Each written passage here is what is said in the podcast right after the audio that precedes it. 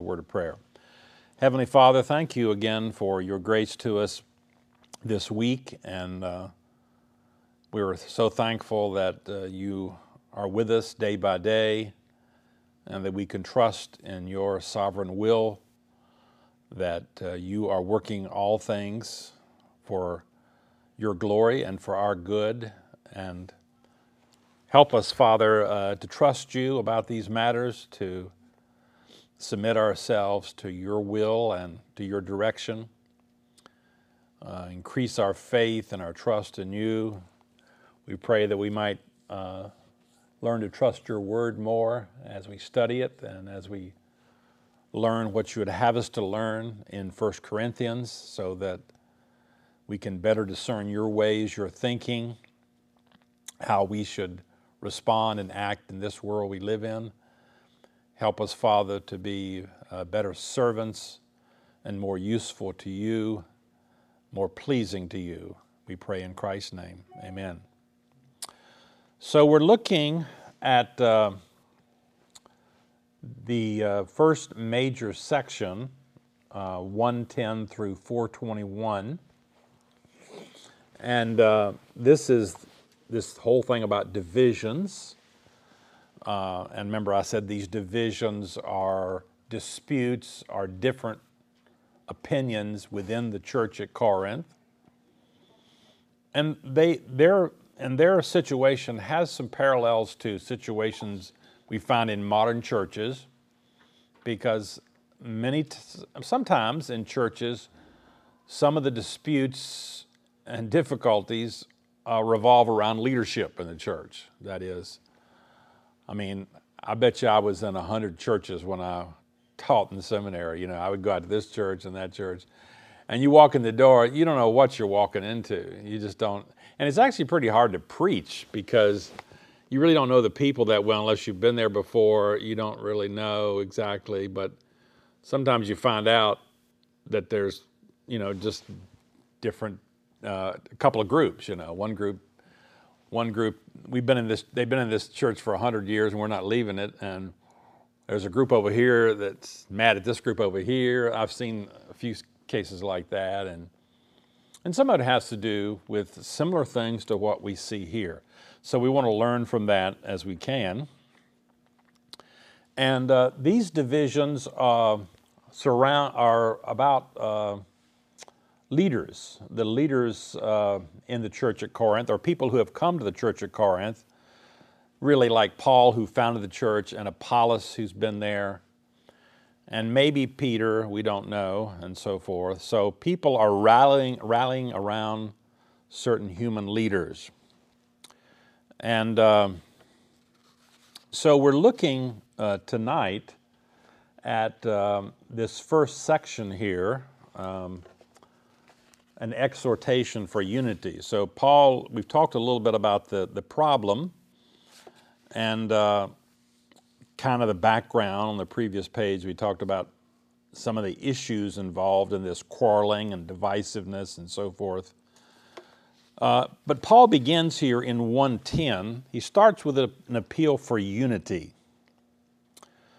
Um, not uniformity. Sometimes we use those terms you know, and, and uniformity.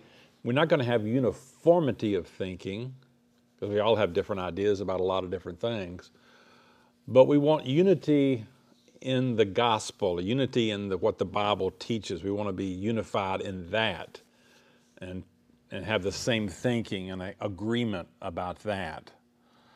Uh, and that's what Paul is aiming for here because they have different opinions really about the gospel, and that's really a serious problem. When you can't agree about the gospel, what it is, what's important about it, then you're going to have a lot of problems in the church, and that's what's going on here. So he begins to exhort them to be unified. He says, verse 10 I appeal to you, brothers and sisters, in the name of our Lord Jesus Christ, that all of you agree with one another in what you say, there be no divisions among you, and that you be perfectly united in mind and thought. Now, again, this is not absolute unity about everything about who's the best NFL football team. We don't have to agree about that. I can tell you, if you want to know, but, but we don't have to agree about, about that, you know. But we're talking about the things of Scripture, the things of the Bible, the gospel, things like that.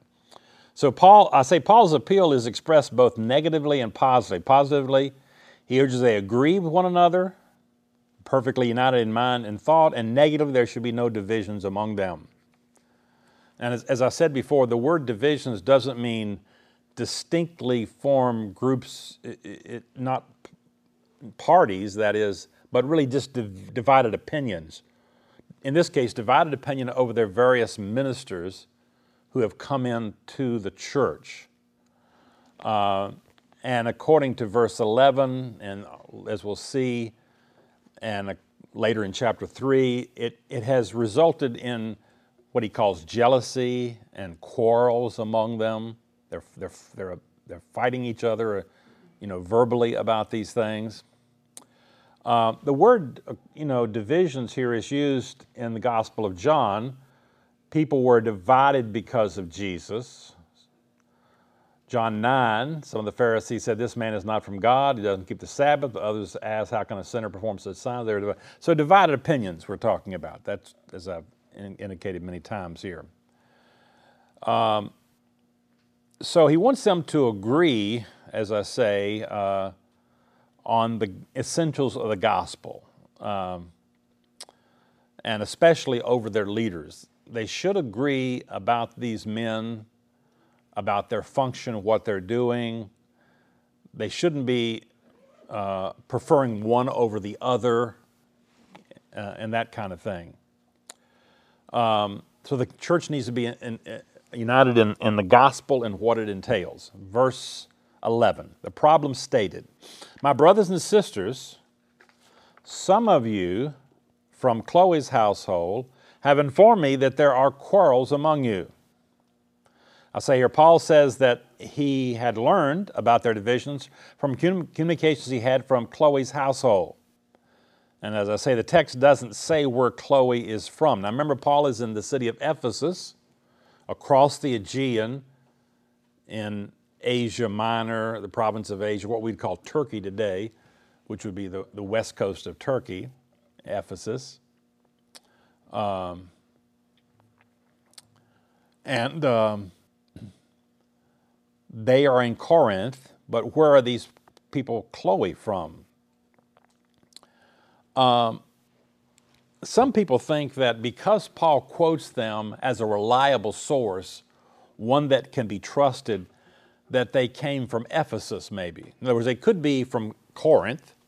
People, he's got a letter from Corinth, he heard from Corinth. But they could be from Ephesus, people who have visited Corinth and seen the situation, have come back to Paul and tells him, you know, here's what's going on, Paul. People who have no dog in the fight. in a sense. They're sort of just observers. That may be true.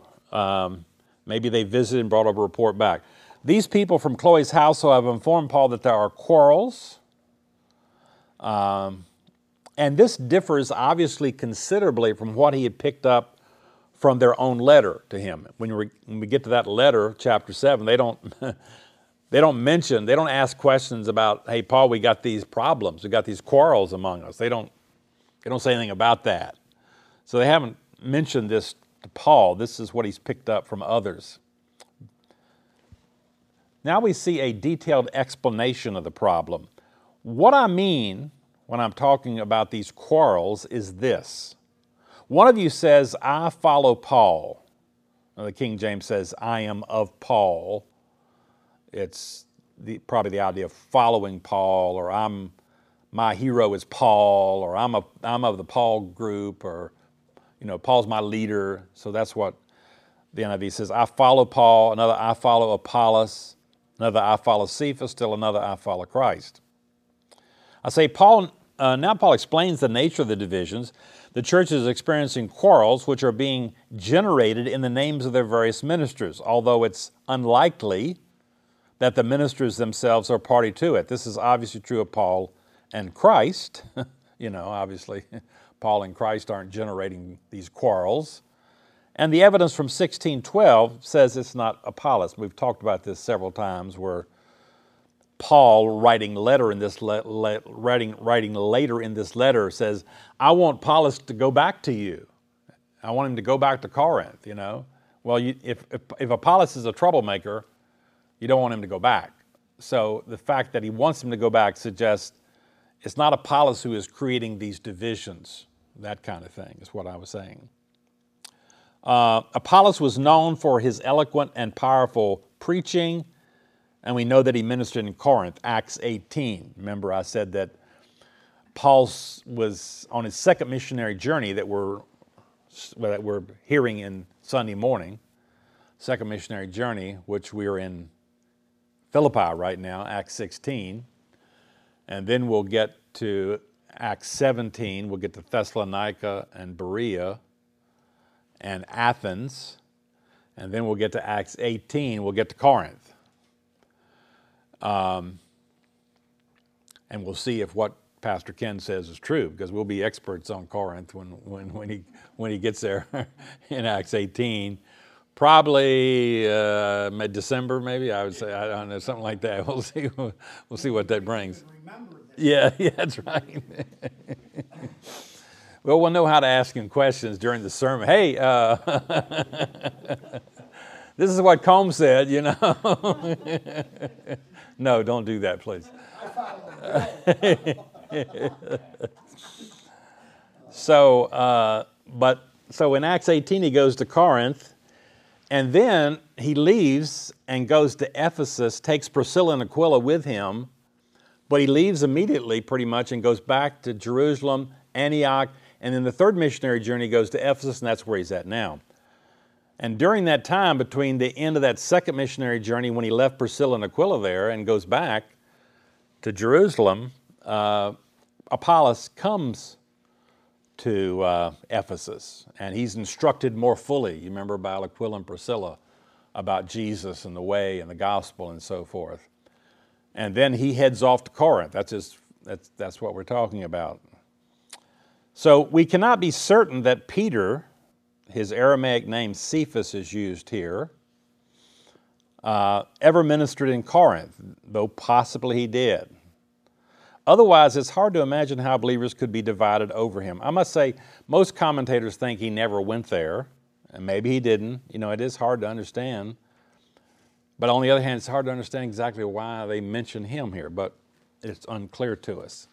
But obviously, there was a Peter group. So we should understand, I say, that the church has fallen into love, into a love with argumentation, in which some of the Corinthians are boasting in themselves about supposing that their views about the gospel, incorrect views, actually come from one of their ministers. They think of the ministers that they rally around as teachers of wisdom in the Greek philosophical tradition. So they're, they're just when people receive the gospel, when we receive the gospel, or, you know, it's people, eh, when you go to a different culture, you know, we, we can't imagine, but, you know, people receive the gospel and they immediately start comparing it to their own religions. You know, I remember, you know, hearing Rob Howell talk about going to Africa and you present the gospel to people who've had a totally different pagan religion, and immediately they start thinking in terms of their pagan religion, you know, and they think it's like that, and they, you know, so they, there's a lot of misunderstanding. A lot of you've got a, a lot of teaching that has to be done to say no, it's not like you've been taught. It's not like you've been thinking about. It's totally different. And so they are thinking about this as uh, these philosophical traditions where you had these uh, leaders who were charismatic, gifted speakers, rhetoric, and people followed them and, uh, and, and were you know, rallied around them. Um, the fact that you know, some people are said here to follow Paul, I follow Paul, you know, it suggests that some people weren't following Paul. I mean, the, the I follow Christ group is really hard to explain. I mean, uh, doesn't everybody follow Christ? You know, what, what does that mean? Maybe they thought of themselves as sort of spiritually elite. You know, we're the Christ group, we're the really elite group. So these are hard to understand, except that they really indicate some serious bad thinking. I mean, Paul would say he follows Christ. but he doesn't approve of these slogans that like they're using, you know, like pitting one against the other. I mean, we would say, yeah, I follow Paul and I follow Christ. I mean, Paul follows Christ and we follow Paul. I mean, we follow the teachings of Paul, we follow the teachings of Peter. We can say we're all followers of Peter and Christ and John, and, you know, in a sense, our ultimate uh, loyalty is to Christ, obviously, but we follow these people because they're apostles teaching us in Scripture. But not in the sense that they're doing. That's the problem. Well, Paul's objection to the situation, verses 13 through 17. Is Christ divided? Was Paul crucified you for you? Were you baptized into the name of Paul? I say we see here that Paul is quite upset at what he has learned from Chloe's household. Paul's arguments are designed to help his readers see the total absurdity of their own position. The question that Paul asks represents log- the log- logical extensions of their slogans. Yet in each, in each case, the question also demands a strongly negative response on the part of the Corinthians. The verb divided has the idea that Christ has been apportioned out as only one among many or on a equal level with other leaders. So this word divided, it's hard to translate that here because when I hear when I hear the phrase, is Christ divided, you think about, is Christ, I mean, that the word divided doesn't quite fit what this means here. Uh, this means, you know, um, this means, as I say here, apportioned out. That is, um, putting Christ on an equal level with these other men. Um, is, is Christ uh, apportioned out as one among many?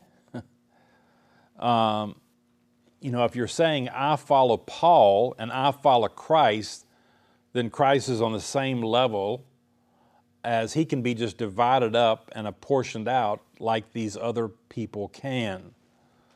And that's very, very serious problem. Um, that is, um, so can some people say, I follow Christ, and others equally say, I follow Paul? Well, if that's the case, then you would be baptized in the name of Paul. You know, if, Christ and Paul are on the same level and there's no higher authority, then okay, some of you are baptized in the name of Christ, but that means some of you would be baptized. That's what he says. Were some of you baptized in the name of Paul? Um, this is, of course, absurd and he's trying to make nonsense out of these slogans. Yeah, we can all say we follow Christ, but we don't say, him, say we follow Christ in the same sense we follow other people or we uh, look to other people for leadership. Christ is above all, of course, God. I say here to be baptized in the name of someone means that one is bapt- one, the one baptized has turned over their allegiance and thus has given themselves to the one named in the right. Remember, Pastor Ken will often say, when people, he does say, whenever people are baptized, uh, he has these words. What's he say? And do you promise to follow him all the days of your life? So he's kind of trying to make people see you're making quite a commitment here. When you're baptized, it's you're, you're, you're giving a testimony that you're a follower of Christ, you've committed your life to Christ, it's a very serious thing. It's not just, uh, you know, it's, it's, it's, not just being dunked in water. It's much more than that. Um, and so that's what Paul is indicating here. This is a very serious thing to be baptized, you know. Um, means are you giving your allegiance to Paul over someone else? Um, so, uh, since they were not baptized into Paul's name, I say here, by that very fact, they cannot say, I follow Paul, in the sense you'd say, I follow Christ. Um,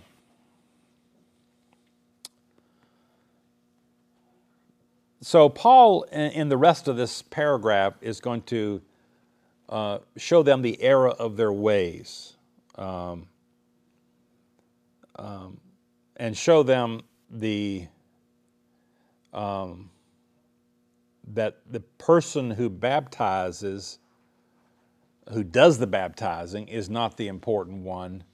You know, it's who's it's who your whose name are you being baptized in. Um, he says in verse 14, I thank God that I did not baptize any of you except Crispus and Gaius, so no one can say that you were baptized in my name. After mentioning the absurd idea in verse 13 that anyone should be baptized in his name, Paul goes on to say how grateful he is that he baptized so few. Case of providential good fortune. This circumstance prevents those who are following him from making the absurd claim in verse 13 that they were, that they were baptized in the name of Paul. So Paul did baptize some, uh, but it, you know he didn't baptize everybody at uh, at uh, at Corinth.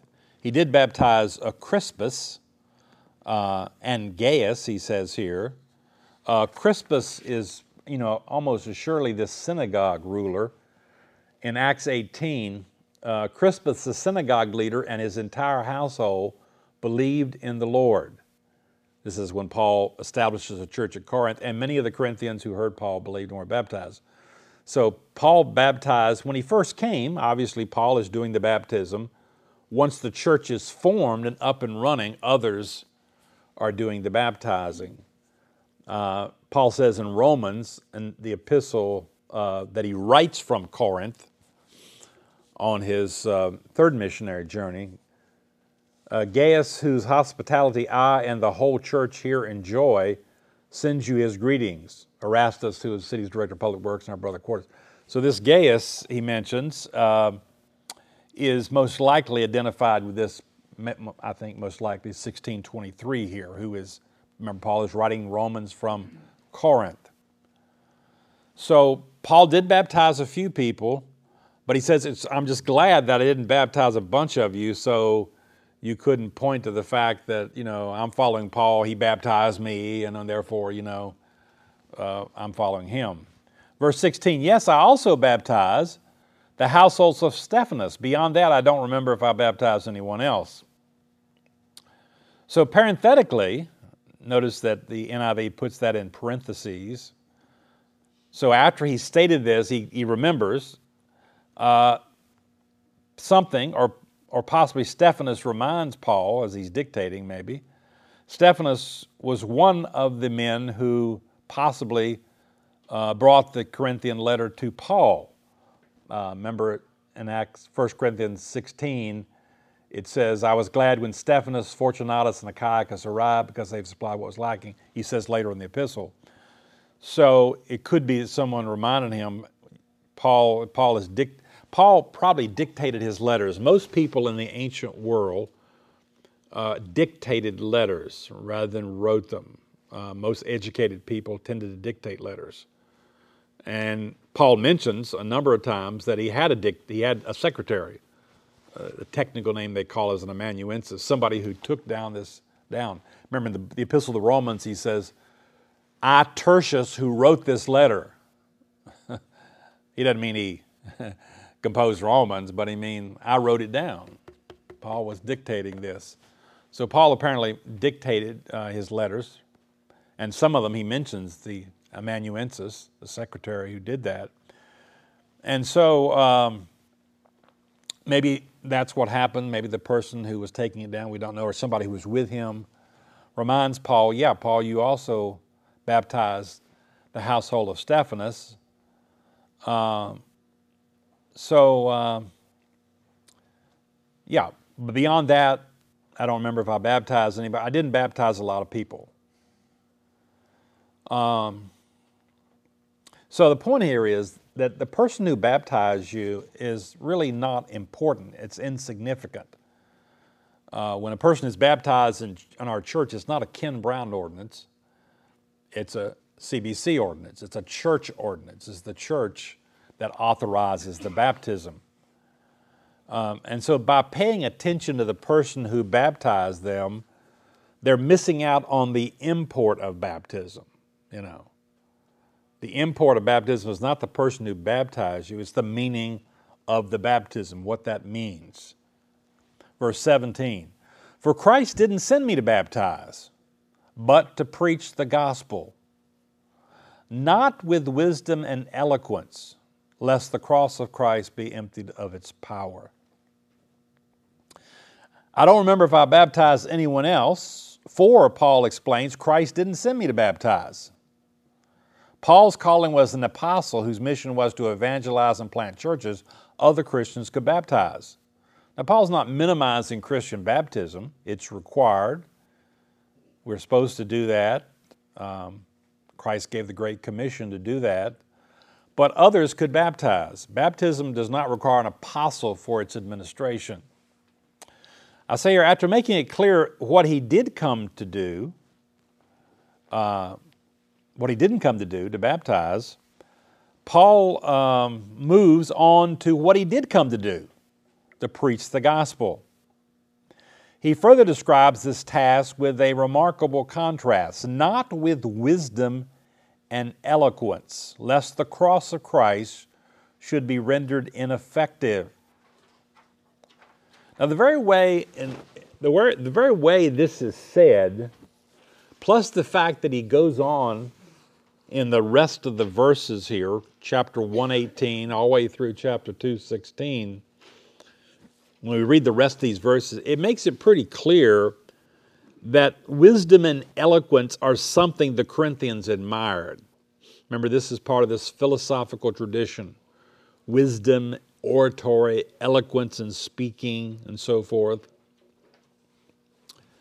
So, Paul's intent here is pretty clear. He wants to set forth what his own ministry is like as far as its content, uh, the word wisdom there, and as far as its form, the word eloquent. So he's talking probably about content uh, and, and its form. This is in sharp, sharp contrast to the Corinthians' view of the gospel. And as we'll see, Paul will say the gospel is not human wisdom, it's not a form of wisdom. But then, then in later in chapter 2 say, but wait a minute, there is a sense in which the gospel is wisdom. It's not this kind of human wisdom you're talking about. You're not saved by being smart, you know, or something like that. We'll see how that all works, but it's not, it's not some sort of human wisdom. Um, it's not the wisdom of this world, he'll say. He'll make this very clear. But he's trying to characterize the gospel in his ministry. It's not characterized by this human wisdom and eloquence, that kind of thing. The wisdom that they're enamored with, I keep saying, is this Greek philosophical, rhetorical tradition that was less concerned about the value of the message than the approval ratings of the audience. So it's not so much the message that the speaker is trying to get across, a Greek philosopher, a Greek, and a, a Greek rhetorician. It's how does, it, how does the audience respond? Now, we can relate to that. I mean, politicians are concerned about the response of the audience. You know, we want, we want politicians, we, we want to vote for people who have the proper message, who have the right uh, ideas, who have the, what we believe is the, the right program, the right doctrines, right beliefs. We want to vote for those people, and uh, but politicians are tempted to, and, and they all do, obviously, to form their message, to you know change it so it'll appeal to what people want, not necessarily what is best or true or anything like that. And that's, that can be true in preaching. It can be true in all kinds of communications. And it's true that, and Paul is resisting that. Um, so Christ sent Paul to, we often say, herald the gospel, to just give it forth in a particular manner without worldly rhetoric for a particular purpose to make Christ's cross uh, you know, to, to present the cross of Christ, not to make it useless, but to make it uh, uh, powerful in the lives of people. I say here to follow wisdom and eloquence alone, Paul says, is to render the cross of Christ ineffective. Not with wisdom and e- e- eloquence, lest the cross of Christ be emptied of its power. Barrett, in his commentary, says this Paul represents himself as a preacher, and not an orator. Preaching is the proclamation of the cross. It is the cross that is the source of its power. That is the Christian message. The convincing power of the cross could not be fully manifest if preaching shared too evidently in the devices of human rhetoric. If men are persuaded by eloquence, they are not persuaded by Christ crucified. So that's a you know that's always a problem. That's always a danger that we'll try to convince people to accept Christ by some sort of you know argument that is clever and tricky and you know uh, I remember when I was first saved and you know we were trying to learn how to evangelize people and we had the Jack Hyles manual you know. There was all kinds of methods you know. You try to get people to agree say yes to this and say yes to this and then you grab their hand and say wouldn't you like to you know. So it's almost like a salesman. You know you're trying to sell something. You're trying to get people you know using sales techniques or something like that. So that that we have to be very careful of the cross because preaching will often paul says invite ridicule not applause it's not always well received. Now, sometimes it is, because sometimes God prepares the hearts of people and they, they hear it and they readily accept it, but they don't always. They sometimes will ridicule and strongly object. So we have to be true to the message of the gospel. Um, so, um, the reasons for the problem. That is the problem at Corinth. What's the reasons for these divisions? Well, there are two main problems here. Uh, misunderstanding of the gospel message is one, and then when we get to 3 5, the other is misunderstanding the role of these leaders. And he'll start off in 3 5. What, you know, what is Paul and Apollos? What is their function? How do they function? In this whole thing. But he starts off with misunderstanding of the gospel message, 118 through 34. And he starts at an amazing part here, amazing because he starts talking about the foolishness of the gospel. Foolishness is not a term we normally think about associating with the gospel, you know. We don't think about the gospel as being foolish. Uh, I say here, The cross is not something to which one may add human wisdom and thereby make it superior. Rather, the cross, that is the message of the cross, the gospel, stands in absolute, uncompromising contradiction to human wisdom. Human wisdom does not lead, I don't think that's spelled right there, is it? Supposed to be lead. Does not lead people to the true God, but actually away from God. That's so true, isn't it? Human wisdom does not lead people to the true God, but actually away from God. The cross is considered foolishness to wisdom humanly conceived. But it is what we might call God's foolishness, foolishness that is at the same time His wisdom and power, as we'll see. Uh, so Paul says, in effect, uh, do you think the gospel is a form of wisdom, a form of the Greek word Sophia? Uh, he says, you know, that's rather foolish if you think of the gospel as a form of wisdom. He'll, and he'll try to show that. He'll say, he'll, he'll start, he'll, he'll he'll say, uh, look at the message of the. So, so the, the gospel looks foolish. It, it, it looks foolish. It looks foolish to the world if we look at these three things. Look at its message, look at its recipients, and then look at the, the one who preaches it. Look at the one who brings it forth. And that's what he's going to cover in the next uh, three sections 118 through 25. Um, so there's a sense in which the gospel uh, is, uh, is foolish when you look at the message. I mean, it's based on the idea of a crucified Messiah. Uh, I know that's hard for us when you talk when you know in our culture and most of the time when I was growing up, you talk about Christ on the cross and it seemed fine. It seemed good. It doesn't seem crazy or it seems very wonderful or very religious. It's you know, but in the ancient world, to think about somebody on a cross and the Messiah on a cross, Jewish Messiah on a cross, that's pretty foolish stuff in the eyes of the world. Um, and so he says, look at the message, look at the recipients, as we'll see yourselves. And he kind of says, who in the, in the name of wisdom would have selected you, you people, he says.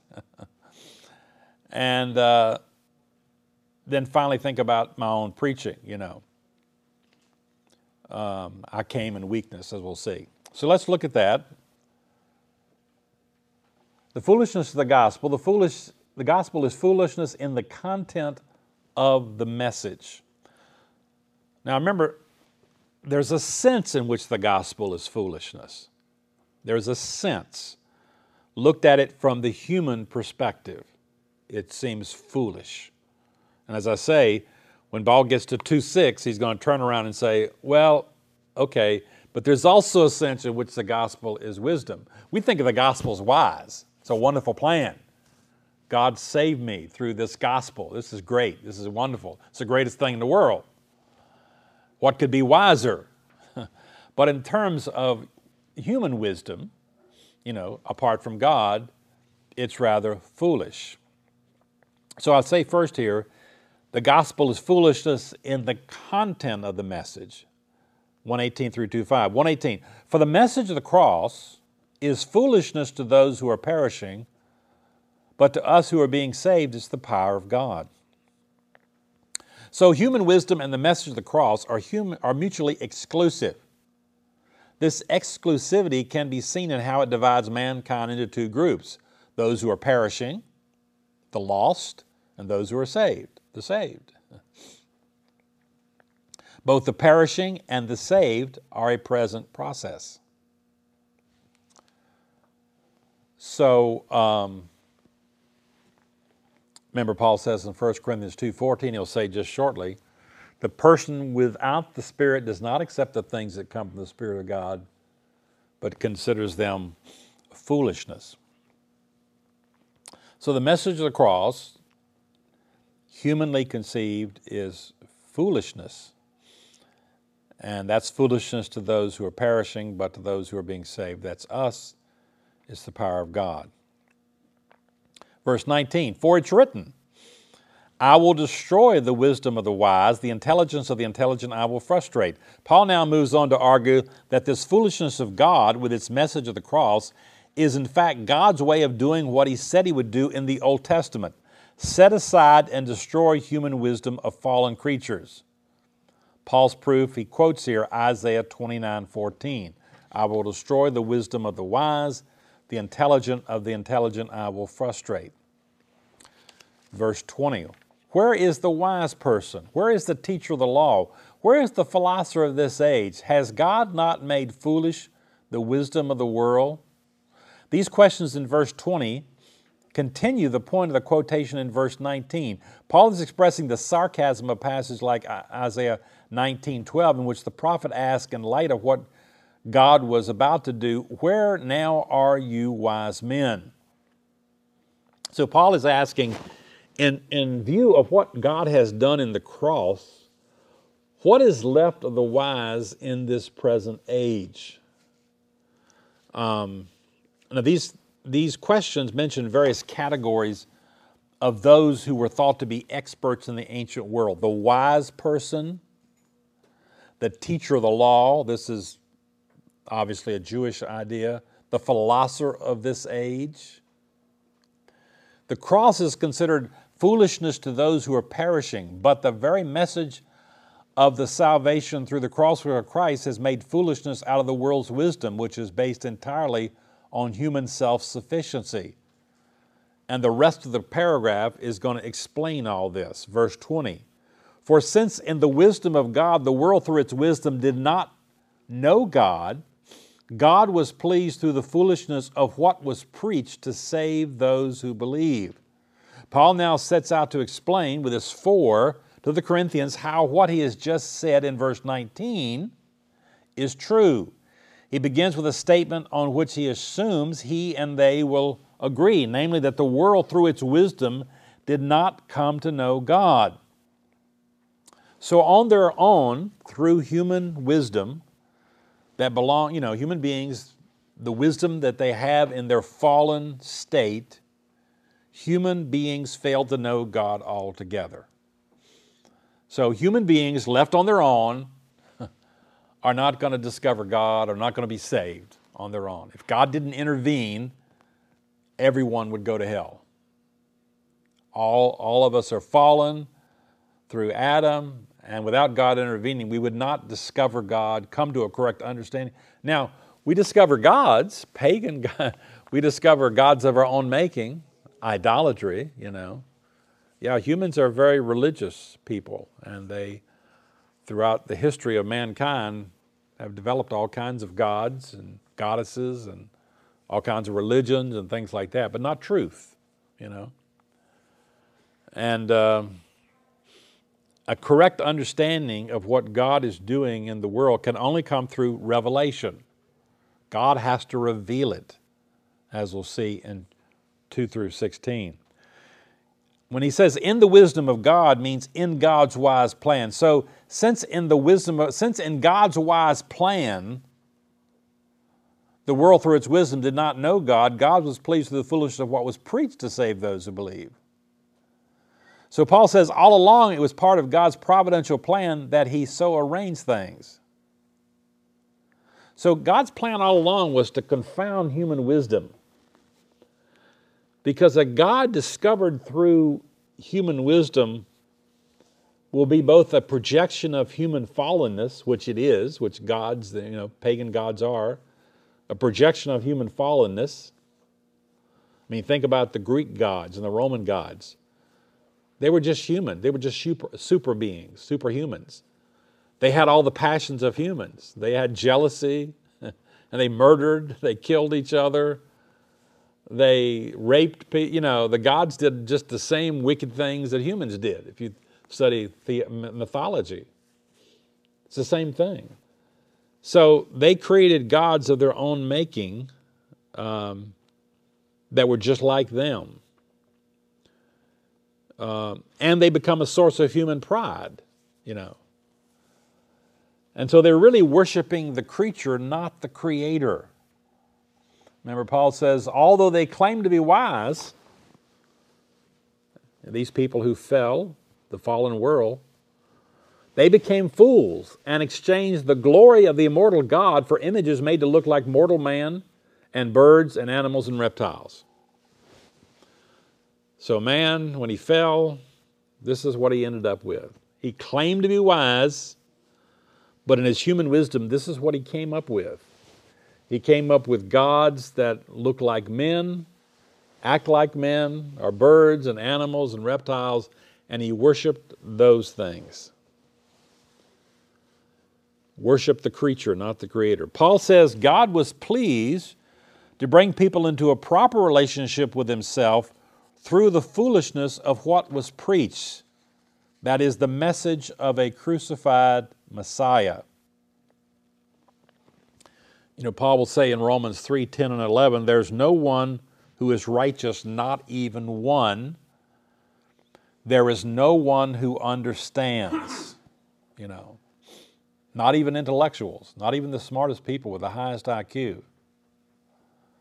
So, since God, all are in need of salvation, God, it pleased God, it was His sovereign good pleasure to rescue from His wrath those who would believe the message of the cross. And so salvation, as we know, comes through believing what is proclaimed, as he says here. Please God through the foolishness of what was preached, what was proclaimed. Even if the message that's heralded seems foolish to the hearers, it might seem foolish. As I say, that's, this is hard culturally for us to understand.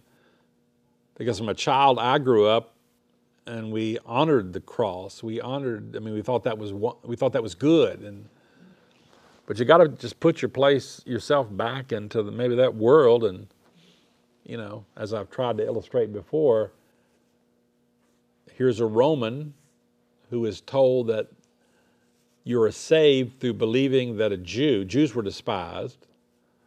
The ancient world was really anti-Semitic hated Jews, looked down on Jews. So some Jewish guy who was crucified. Now, anybody who's crucified is the worst kind of criminal in the world. I mean, to Roman, to a Roman, to a Greek, that would seem like a very foolish message. You know, you know, it's just, it's just hard to accept. Now it's becoming that way uh, today too. You know, it's becoming more difficult to accept because people aren't raised in a Christian culture. They don't have that background, you know. And uh, so we're coming back to Paul's sort of cultural situation here. Um, so the foolish message is that salvation comes through Jesus, the crucified one. Verse 22 Jews demand signs, and Greeks look for wisdom. Paul divides the perishing into two basic groups Jews and Greeks, which illustrate the primary idolatries of human beings. The message of the cross is foolish to both. The point is that both of these groups insist that God conform to their ideas, to their prior views of how things ought to be. Uh, they expect God to submit himself to their criteria. Jews demand signs. God, if you're God, my God must do this. My God must be like, I mean, you've heard this when you talk to people. I can't believe in a God like that, you know. If, if, you know, if, if God, if there is a God, he wouldn't do what you're saying or he would do this. They want a God who does what they demand. So Jews demand signs to validate their faith. Show us a sign they repeatedly demanded of Jesus. Remember that? Their idolatry, the Jewish de- de- idolatry, was that they demanded that God fit their conception of God. God had done mighty miracles in the past, the Exodus, you know. So they had God figured out. He's got to do greater miracles. Greeks look for wisdom. This too was a natural characteristic. As early as Herodotus, one of the early Greek writers, philosophers, uh, historians, he said of them, uh, All Greeks were zealous for every kind of learning. So their idolatry was to conceive of God as ultimate reason. I mean, they thought of God as logos, as reason. Uh, and by that they mean what we deem reasonable. you know, God, God must be what we deem reasonable. So Paul says Jews and Greeks means, of course, Gentiles here. As we'll see in verse 23, he uses the word Gentiles. I mentioned an illustration here that I think back uh, about evolution. The general theory of evolution teaches that all the living forms in the world have arisen from a single source, which itself came from an inorganic form. This is the classic theory of evolution taught in biology courses in many schools. According to the late famous Harvard evolutionary biologist, Stephen Jay Gould, I don't know if you know, he died some years ago, but he was one of these guys who was on TV a lot, on programs a lot. He was a famous biologist. But he's talked about evolution. He says, evolution functions with or without a creator, so long as the creator works by natural laws. So, it, the, you know, I don't have any problem with the creator as long as he conforms to what I believe God should, and as long as he conforms to natural laws, you know. So, my God is evolution and natural law, and as long you can, as long as you can fit your God into that, then I'm fine. You know, that's okay. Verse 23 But we preach Christ crucified, a stumbling block to Jews and foolishness to Gentiles. Instead of giving the seekers of signs and wisdom what they wanted, God gave them something shocking. But we preach Christ crucified.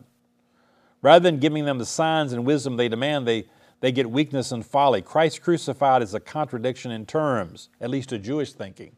Christ is the Messiah. It's the same category as, you know, fried ice. From the human point of view, it's impossible to have a crucified Messiah. To the Jewish thinking, that just can't happen. The Messiah means power, splendor, triumph, glory. Crucifixion means weakness, shame, humiliation, defeat. So Jews and Greeks were scandalized by this Christian message, by this message of Christ crucified. Jesus died as a state criminal. This is a scandal to Jews, to Greeks. Uh, you know, this is. So to the Jew, the message of, the, of a crucified Messiah was the ultimate scandal. Remember, Deuteronomy says, if a man guilty of a capital, if a man guilty of a capital offense is put to death and his body is hung on a tree, he must not leave his body on the tree overnight. So that's that that was Jesus. He was hung on a tree. Well, that's a scandal. That's a criminal. That's just utter nonsense to the Jew. Um, so, you know, they saw it as a fulfillment of, of Deuteronomy 21 here. Anyone who hangs on a tree is under God's curse. I say to the Gentiles, the message of the Christ crucified was a pernicious superstition. According to the Roman historian Tacitus, uh, uh, and uh, he called it a pernicious superstition, and, quote, a perverse, extravagant superstition, according to Pliny the Younger.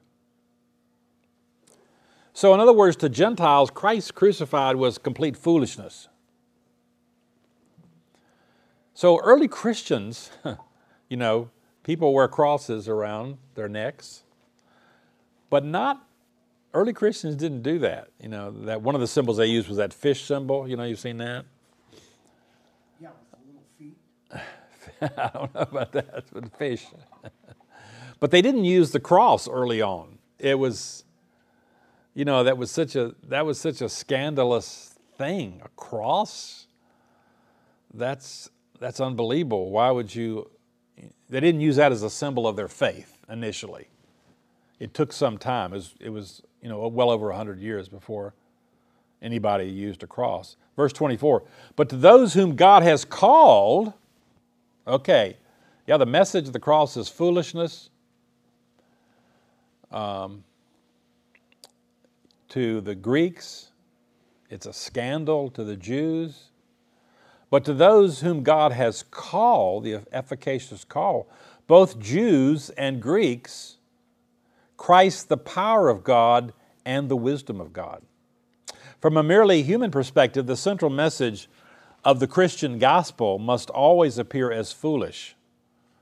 But to people from both groups whom God has called to salvation, this foolishness turns out to be the power of God and the wisdom of God.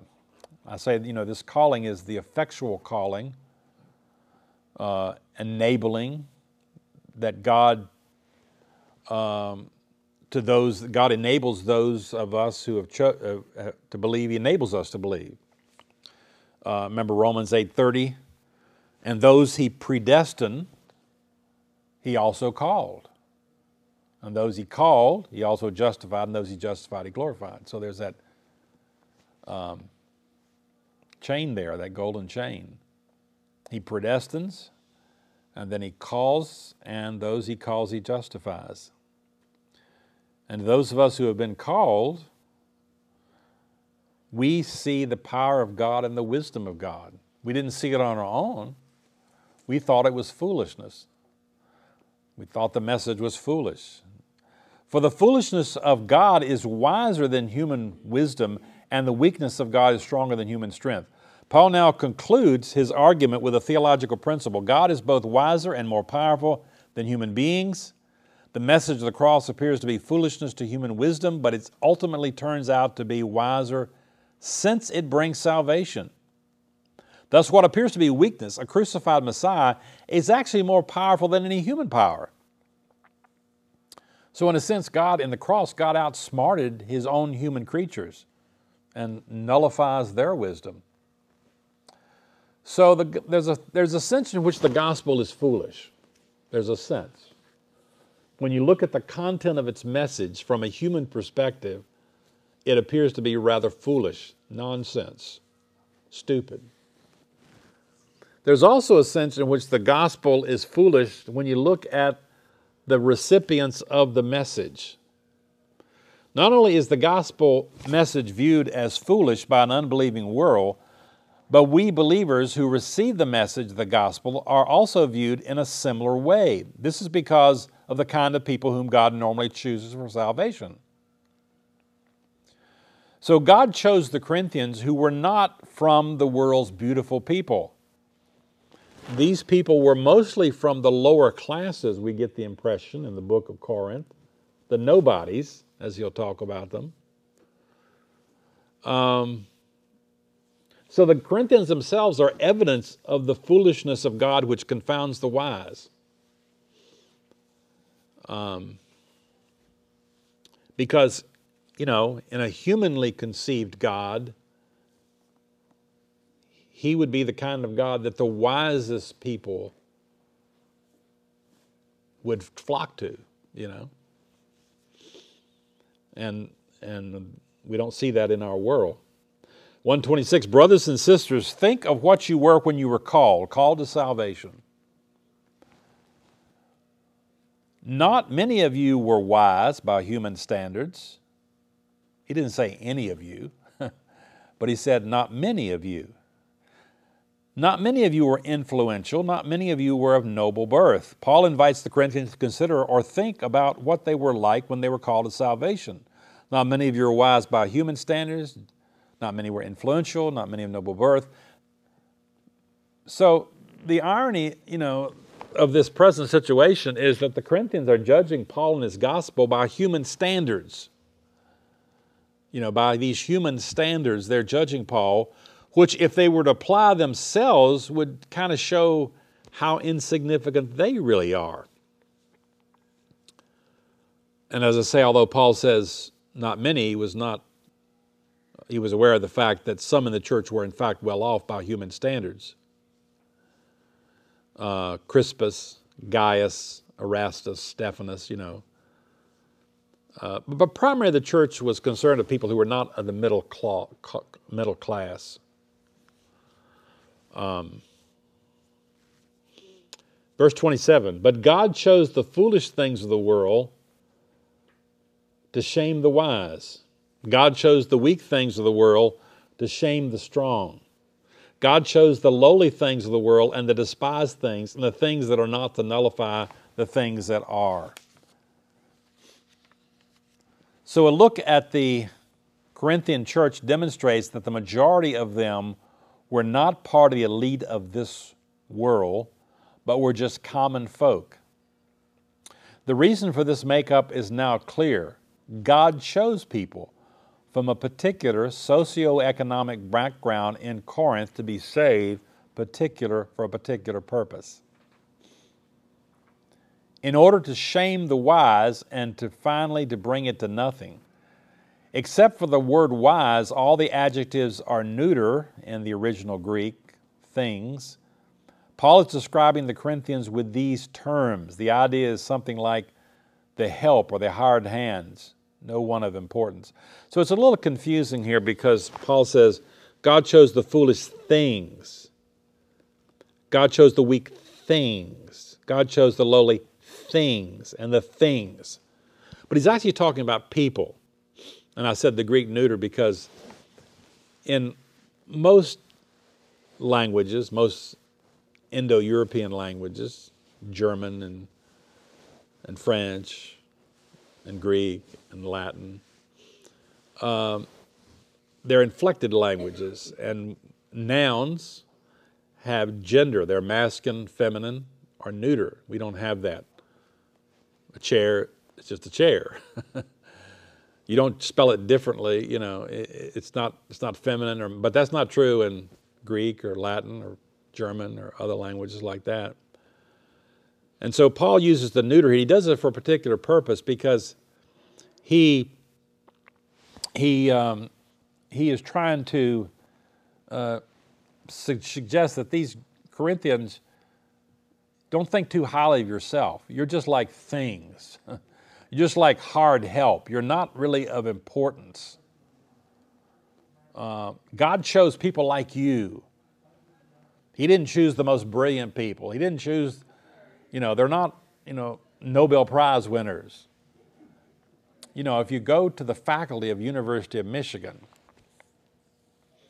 very smart people over there. How many Christians would you find? I don't think it'd be a large percentage or very at all. You know, I don't. That's not been my experience. Uh, it's not the if you go to the the halls of even Congress or you know the smartest politicians or if you go to the brightest lawyers in Washington, you know, you're not going to find a great deal of Christianity there. These are very smart people. If you go to Harvard Law School, considered the top law school. Go to the faculty there. You're not going to find. So God is purposely, um, and He says that three times. God chose, of course, three times. And that's further affirmed by the word called in verse 26. So God has chosen who He has in the church, in our church and other churches, He's chosen different groups of people, but he hasn't particularly said, you know, I'm going to get the smartest people. and that's, you know, and I'm going to make them all Christians. He's, he's chosen people of different abilities and intelligence and backgrounds, and not necessarily the brightest and smartest, so that we can't glory in that. We can't say, you know, well, no wonder God chose me. Look who I am, you know. So, so that people can't look at themselves and say, oh, yeah, it figures God would choose me, you know. No, that's, God has purposely done it this way. Well, we better stop here. We'll have to come back to this next time. Okay, thank you so much. We'll take it up here.